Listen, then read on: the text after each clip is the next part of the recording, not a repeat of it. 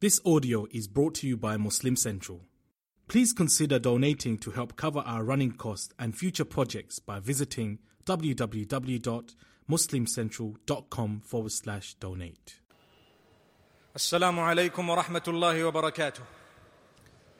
بسم الله الرحمن الرحيم الحمد لله رب العالمين والصلاة والسلام على أشرف الأنبياء والمرسلين نبينا محمد وعلى آله وصحبه والتابعين ومن تبعهم بإحسان إلى يوم الدين وبعد. We praise Allah subhanahu wa ta'ala. We send blessings and salutations upon Muhammad sallallahu alayhi wa sallam, his entire household, all his companions. May Allah bless them all. May He bless every single one of us. May He protect us from all evil. May He grant us every form of goodness, ourselves, our offspring, humanity at large. May Allah subhanahu wa ta'ala bless us all. Brothers and sisters, this evening we will be going through the lives of two of the companions of Muhammad sallallahu alayhi wa sallam. The first is Al-Miqdad ibn Amr ibn Tha'labah radiyallahu anhu. He was a man who has a unique history. When he was young, his father, or in fact before he was born, his father, known as Amr ibn Tha'labah, who was living in an area or from amongst the tribe of Bahra, he was living in an area where he had committed a crime, subhanAllah. And the crime was he murdered someone. So this person's father happened to murder someone and had to run away. He ran away fearing that perhaps they might get hold of me and they might punish me, penalize me, and so on. And he ran away to Hadramaut. Hadramaut is an area in Yemen. So in Hadramaut, he stayed there for a while. He married someone from Hadramaut and he had a son. And the son was named Al Miqdad. And this is the person who later became a companion of Muhammad. Al Miqdad, it is reported that he looked just like his father. He was very dark in complexion, and at the same time, he was a person who was very hot blooded, so to speak, temperamental. And as he grew up, he had a few disputes with some of the people in Hadramaut. One of them was an elderly man, and they happened to fight with each other, or he swiped him with a sword and cut part of his leg. So Al Miqdad, just like his father, ran away from Hadramaut. And where did he go? He ran to Makkah al Mukarramah because he knew Makkah was considered a city and it was a very big city at the time compared to the other cities in the region. So when he went to Mecca, he realized that it's going to be quite difficult in Mecca because the people are very ignorant in Mecca. They fight with each other, they harm those whom they don't know, they usurp the wealth of those who are weak, and they happen to enslave people sometimes whom they don't know, and so many things are happening that are disastrous. At the same time, he used to question the worshipping of the idols that was occurring in Makkah al Mukarramah. And Al Miqdad ibn Amr, as a young boy, decided, or he was a young man, so to speak, he decided to strike a deal with one of the people in Mecca that if anything happens to me, you will protect me. So, who was this man? His name was Al Aswad ibn Abdi Yaghuth. He was from the Zuhri in Makkah al Mukarramah, the Zuhri tribe. So, Al Miqdad ibn Amr became so close to this man, Al Aswad ibn Abdi Yaghuth, that one day Al Aswad decided to inform Quraysh that this young man who is under my protection here in Quraysh, he has qualities that are very high. He is brave. They used to look at bravery. If a person was brave, they loved him. You know, if he could dare the world, they loved him because of bravery. So Al Aswad says, I declare that he is my son from this day. And when I die, he will inherit me, and if he dies, I will inherit him. Now, this was common amongst the Arabs. They used to declare this link that did not exist. It was a non existent link, but they declared it in order to show how deeply they loved someone. So, from that day, a lot of people began to call him Al Miqdad ibn al Aswad. And I'm sure even in some of the books it says Al Miqdad ibn al Aswad radiyallahu an because of his link with Al Aswad ibn Abdi Yaghuth. But the truth is, he remains Al Miqdad ibn Amr ibn Tha'labah radiyallahu an. So at that time, he was a person who began to hear from some of the fortune tellers as well as some of the religious men from amongst the Jews and the Christians. When he used to travel, he heard from, from them, they said, It is about time that a messenger is coming in Makkah al Mukarramah. It is about time that a messenger will come and perhaps he will be from Makkah. So Al Miqdad was thinking to himself that I hope I can meet this messenger, whoever he is. And so what happened is one day when he heard about Muhammad sallallahu alaihi wasallam, he knew immediately, immediately, that you know what? This has to be the man, and it has to be true. I've heard it from so many people, and I've heard it from religious people that this messenger is going to come, and if he is a messenger, his character and conduct is exemplary, and nobody spoke ill of him before he declared that he was the messenger. It is only after he declared he was a messenger that people said he was a madman, he was a magician, and so on. So Al Miqdad ibn al Aswad was one of the first ten to accept Islam. Some say number seven, but some say top ten, which means right at the beginning he accepted Islam. And then he went to tell his people or the people of Quraysh who were protecting him that you know what? I believe in Muhammad sallallahu alayhi wasallam and I believe that Allah is one and these idols will do nothing, no harm, no good, and we should not be worshipping idols. And I refuse to engage in what you've been engaging in. And from today on, I follow this new faith and new religion. And immediately they began to persecute him just like the others. So his name joined the names of Khabbab ibn al-Arat radiallahu anh, and the others like Suhaib al-Rumi radiallahu anh, Ammar ibn Yasir radiallahu anh, and the others. May Allah subhanahu wa ta'ala grant us all protection and may He make us from those who are always at ease with what we know is the truth from Allah subhanahu wa ta'ala without anyone snatching it away from us. So Al Miqdad ibn al Aswad, it is reported that in the early days he sought to marry. He wanted to get married. But he had two or three problems. One was his father had committed a crime and run away from somewhere to Hadramaut. Then he had committed a crime himself and run away and at the same time he had no family. And on top of that he was big. He was a very big man extremely dark in complexion looking very different to the others. So no one wanted to give him their daughters. And then he accepted islam and the same thing happened. But because he was involved in learning the quran and learning the deen and his life was transformed he was not really bothered about being married at the time. However when muhammad made the hijrah he was unable to make the hijrah because of persecution initially. So it was only after Muhammad made the hijrah to Medina Munawwara, Al-Miqdad ibn Amr ibn Tha'laba radiallahu was one of the last who managed to make the hijrah. He too hatched a plan and he made the hijrah just like we heard Suhaib ibn Sinan al-Rumi did. So when he arrived in Medina Munawwara, the Prophet was very, very happy, delighted to see Al-Miqdad because he showed a keen interest in learning the deen, very keen. As much as his background was what it was, but he was he became such a good man, a beautiful person, and he used to listen very carefully. He had a, really he had deep rooted love for Muhammad sallallahu alaihi wasallam, and he showed it. So when Muhammad sallallahu alaihi wasallam saw him, he was extremely delighted and told him, you know what? You can be from amongst the group who stay with me. And there was a small group of companions at one stage who stayed with Muhammad sallallahu alaihi wasallam. Some narrations say groups of 10. So the 10 that stayed with Muhammad sallallahu alaihi wasallam for a while in Medina Munawwara, one of them was Al-Miqdad ibn Amr. Now he says something unique happened. A miracle occurred. What was the miracle? He says one day we had gone out and we came back. Three of us came back to the house of Muhammad sallallahu where we were staying. And he says we entered the house and the little, you know, the room where they were. And every day there would be a bit of milk that would be left for us to drink. And on that day there was milk that was left for us to drink. The three of us who entered, I was very hungry. He says I was thirsty and hungry. So my two friends from the companions, they drank their share and they went to sleep. And I drank my share, but I could not sleep because I was still very hungry. And I looked at the share of Muhammad sallallahu alaihi wasallam, and he had not yet come back to the house. He was still out. Perhaps he was in the masjid or elsewhere. So I thought to myself, you know what? I'm sure he will get something. Perhaps he will have something where he is. Someone will offer him. He will drink.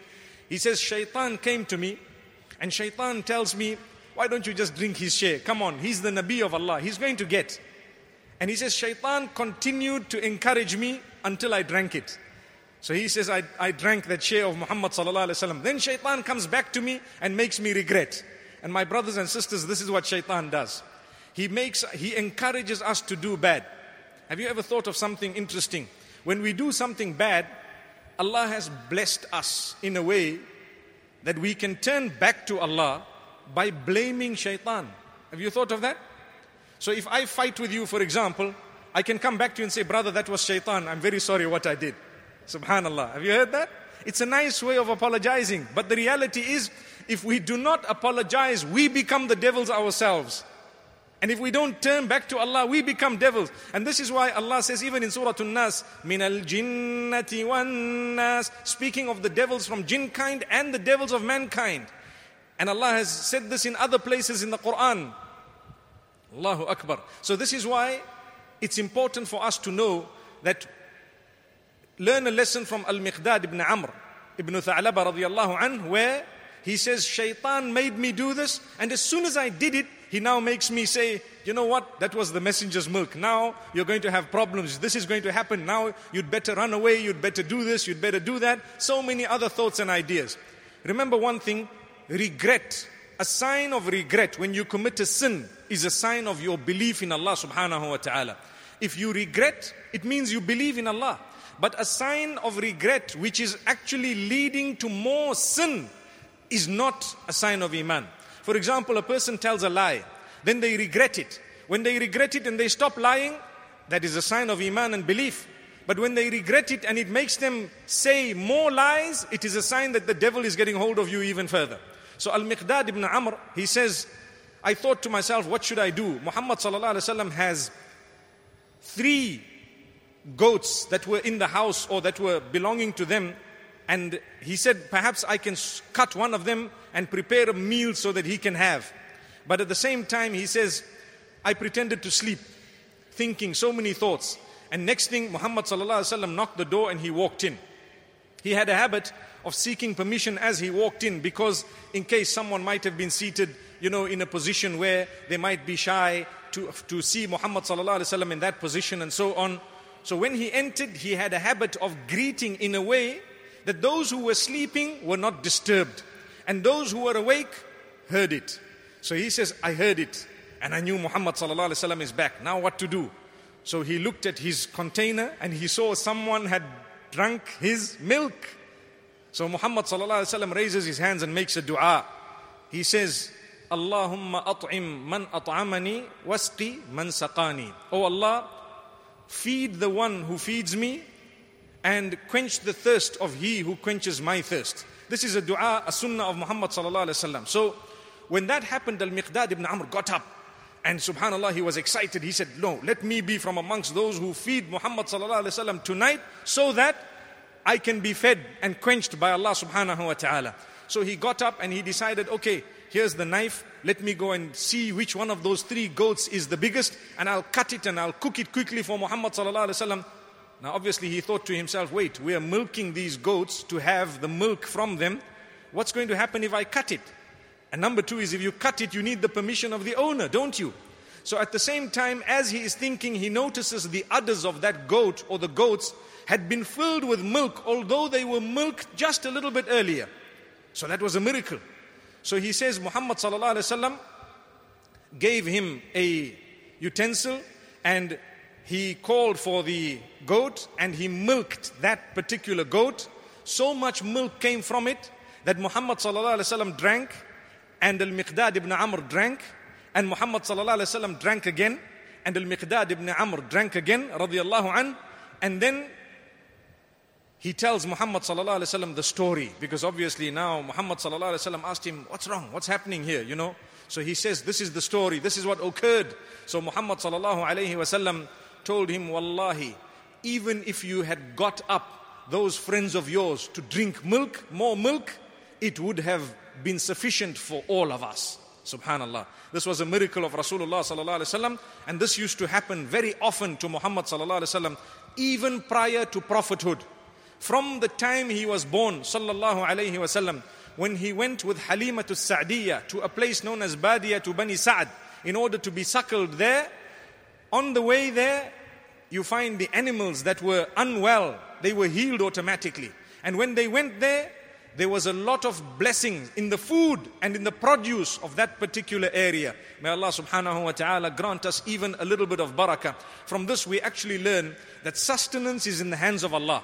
We do not need to steal in order to feed ourselves because Allah will provide for us, but we should never be greedy at the same time. May Allah subhanahu wa ta'ala bless us. So, he wanted to get married.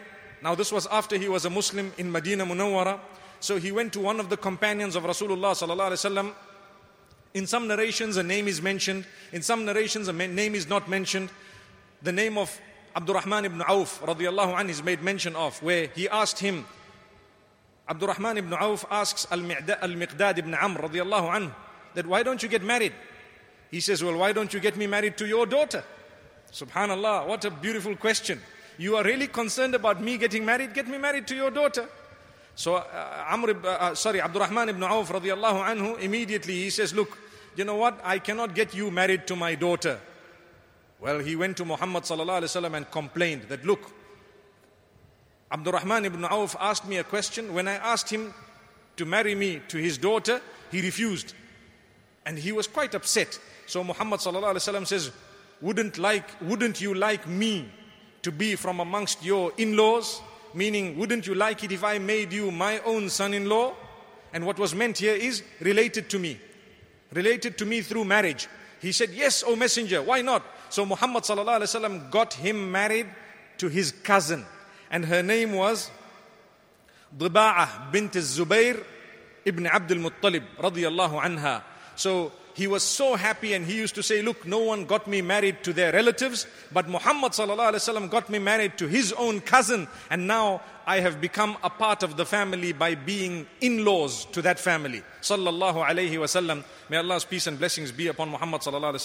It is reported in the Battle of Badr, he was the man whom, if you recall, they did not go to attack an army, but rather they went to get the caravan of Abu Sufyan, which was coming back from Asham with all the property and the wealth which was stolen from Quraysh. They had ta- sorry, it was stolen from the Muslims by Quraysh and taken to Asham to deal in. And when they came back with those prophets, this is when the Muslimin said that let us go and get hold of the caravan because as it is, it belongs to us. So Al Miqdad ibn Amr was one of them who had a horse. He was one of the only ones who actually had a horse and they went out. Some narrations say there were three horses on the day of Badr and some say there was only one. But Al Miqdad ibn Amr was one of them.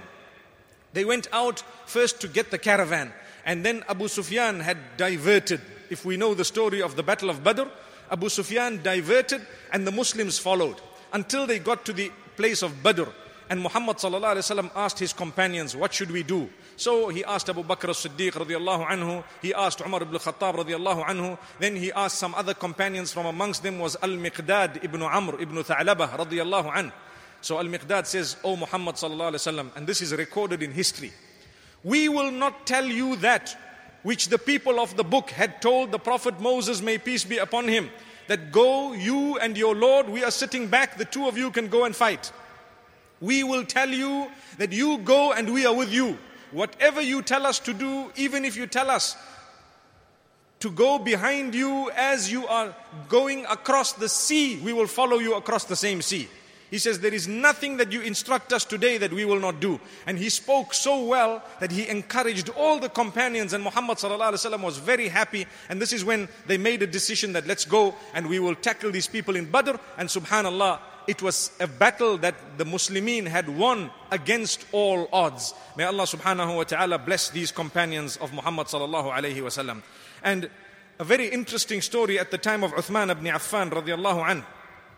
It is reported that a man met al-Miqdad ibn Amr radiallahu anhu and looked at him and said, I'd love to look into your eyes because your eyes are the eyes that looked at Muhammad sallallahu alayhi wasallam. And I really love to look at these eyes. And I wish that I was from amongst those who had seen Muhammad sallallahu alayhi wasallam. Now, if we heard someone say that, we would say, Oh, mashallah, I wish too. I wish so too. Listen to the answer of Al Miqdad ibn Amr. He says, Wallahi, thank Allah that today you are a believer. Listen to this. Because if you were there at the time of Muhammad just to see him, there were so many people who saw him, but they are now thrown into Jahannam. They are thrown into hellfire, the likes of Abu Jahl and the others. They saw him, but it was such a big test at the time to follow the instruction and to be from amongst those who were Muslim. It was not easy. We were persecuted, we were harmed. So thank Allah that at least you were born and you are a Muslim and you are a believer today. But don't come and say, I wish that I was from amongst those who saw him because you don't know if you saw him which side you would have died on. Now, this was a shock because it is something, looking at something from a totally different angle. And it brings us a lot of goodness to say, let's thank Allah for Iman.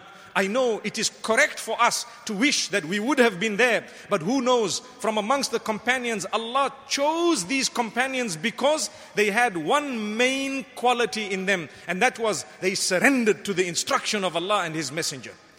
With us, someone tells us, brother, this is haram, we'll say, ah, what do you think? It's okay, it's fine, man. You don't know. Someone says, brother, don't do this. This is, you say, no, no, I'm still not ready to go for Hajj. I can continue sinning until I go for Hajj. That's the attitude. So one wonders if we were Sahaba, what would have happened? So thank Allah that at least we are here today. But we have a lesson to learn from this. So this man, Al-Miqdad ibn Amr, he passed away. Some narrations say he was killed by his own servant, a, a servant of his, and he, he died in the year 33 Hijri, whilst he was approximately 73 years old in an area known as Al Jurf, just in the outskirts of Medina Munawwara, and he was buried in Al Baqi'. May Allah's peace and blessings be upon him. The next hero we will be speaking about this evening, inshallah, Ubadat ibn Samit ibn Qais al Khazraji al Ansari, radiyallahu an. Ubadah ibn Samit. He was from amongst the people of Medina Munawwara and one of the first from Medina to accept Islam. Because the first pledge of allegiance that happened not the Hajj just preceding the Hijrah, but the previous Hajj. There were two pledges of Aqabah during Hajj. One was the year that preceded the Hijrah, and one was one year before that. This man, Ubadat ibn Samit, was from amongst the 12 members of the Ansar who accepted Islam in the first pledge of Aqabah and he came back the following year to pledge again the second year of Aqaba and to call Muhammad sallallahu alayhi wasallam to Medina Munawwara. So this was Ubadah ibn Samit radiyallahu an, a great man. He was a powerful person. He was one of the few who had actually witnessed both of these pledges as well as all the other battles including Badr. Do you know, if we talk about the battle of Badr, a person who took part in the battle of Badr is known as Al-Badri. Al-Badri. So they would say Ubadat ibn Samit al-Badri. Al-Badri meaning he took part in the battle of Badr. So why was it so important to call them Badri? I tell you. Because Allah subhanahu wa ta'ala told Muhammad sallallahu alayhi wa that he has forgiven all those who took part in the battle of Badr. Subhanallah. So that was an honor for them to be known as Al-Badri. So this was Ubadat ibn Samit. He took part in the pledges. He took part in all the wars and the battles and all the uh, travels of Muhammad sallallahu alayhi wasallam. He was a man, his father was called As-Samit ibn Qais and his mother was called Qurratul Ain. That was the mother of Ubadah ibn Samit radiyallahu an. He was one of those who was very keen upon learning the Quran. He took a great interest in learning the Quran. He listened to it very carefully. So much so that at the time of Abu Bakr as-Siddiq radiallahu anhu, when they were gathering the Quran, bringing it together, he was one of those who was also responsible, or he was one of those who was given part of the task. Even at the time of Uthman an, he was one of those who was given the task. And he was known as a person who knew the Quran very, very well. So much so that he remembers the saying of Muhammad regarding becoming a governor. Muhammad says, Those who become governors on Muslim lands, they are responsible to fulfill what their duty is. And if they don't, then Allah subhanahu wa ta'ala will punish them. When he heard this, he felt, I never ever want to be a governor. So he made it clear to everyone, I don't ever want to be a governor. And he was never a governor. So Umar ibn al-Khattab radiallahu anhu, when he was the Amir, he tried with Ubadah ibn Samit saying, O Ubadah radiallahu anhu, you are a knowledgeable man, you have a lot of knowledge, you are one of those who has great virtue over a lot of others. And I want to, I want you to be the governor. He said, no, don't even speak about being a governor. I will never do that because I've heard the messenger warning the people of how serious it is, what a big responsibility it is. So Umar ibn al-Khattab radiallahu anhu then received a letter from Muawiyah ibn Abi Sufyan, who was the governor of Sham. And Muawiyah radiallahu anhu tells him, Oh Umar, we need some people to come to us to teach us Quran and Islamic rulings. So Umar ibn al-Khattab radiallahu anhu knew that now the number of Muslims is increasing and we need someone to go and teach them. So he chose five people and he called them.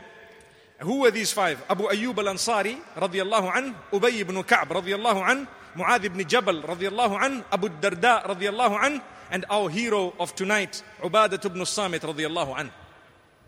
And he tells them, look, I've got a letter and I want to send at least three of you. So if you can go, let me know which one of the three could go. Immediately they said, Abu Ayyub al-Ansari is elderly.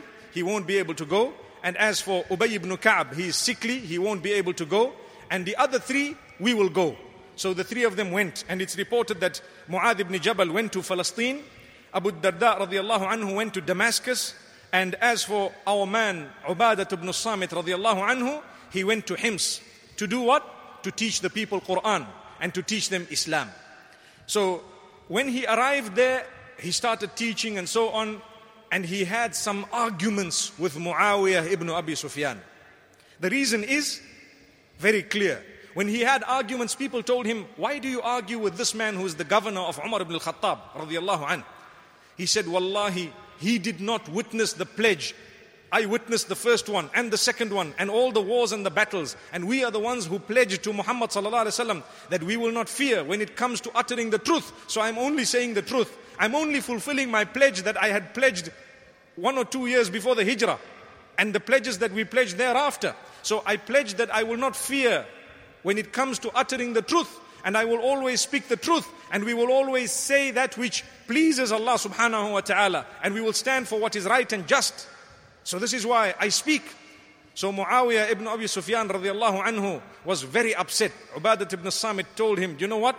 I will never stay on the same land as you. I'm going back. He went back to Medina Munawwara. Ubadah ibn Samit radiallahu anhu. So Umar ibn al-Khattab radiallahu anhu calls him in, Oh Ubadah, what happened? He explains that, look, I had an argument with, or we had a disagreement with Muawiyah, and this is what he said, and this is what happened, and this is what I said, and I don't want to go back there. So Umar ibn al-Khattab radiallahu anhu made his famous statement in connection with Ubadah ibn Samit radiallahu anhu. What was the statement? He says, Wallahi, no land will ever be successful if it does not have you or people like you in it. What does this mean? Someone to correct the people. We need people to correct others. So we need someone who can actually say, listen, you are wrong, and so on, and to discuss the matter.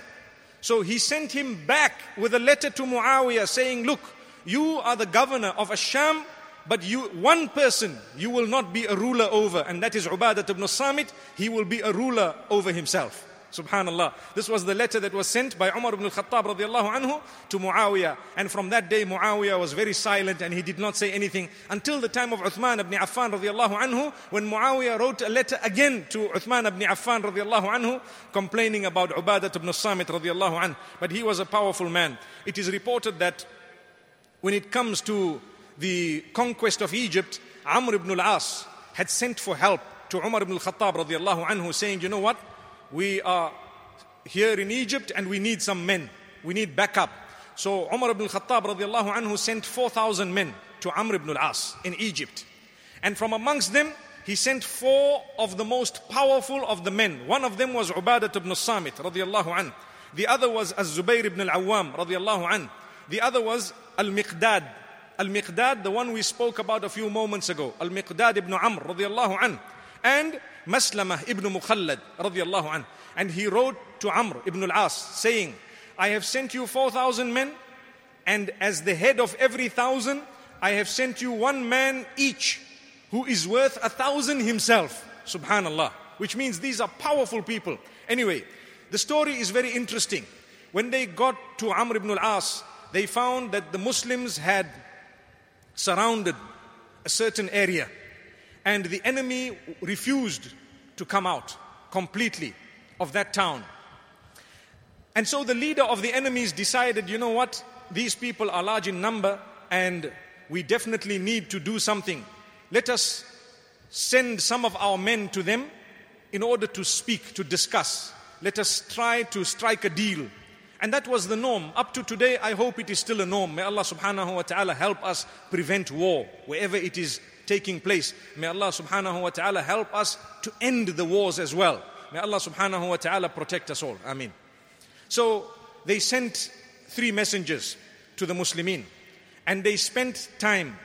They spent three days with the Muslims speaking and discussing and so on. And they, they understood what the Muslims wanted, and the Muslims understood what they wanted, and they went back to their leader. When they went back to the leader, this leader, Al Muqawqis, he asks them, What did you see? They said, We saw something very strange. We saw people who are very, very humble. They do not want to be haughty or proud. We saw people who sit on the ground. We saw people who eat sitting on the floor. And we saw people whom you will never recognize who's the leader from the lead. They are all looking exactly the same.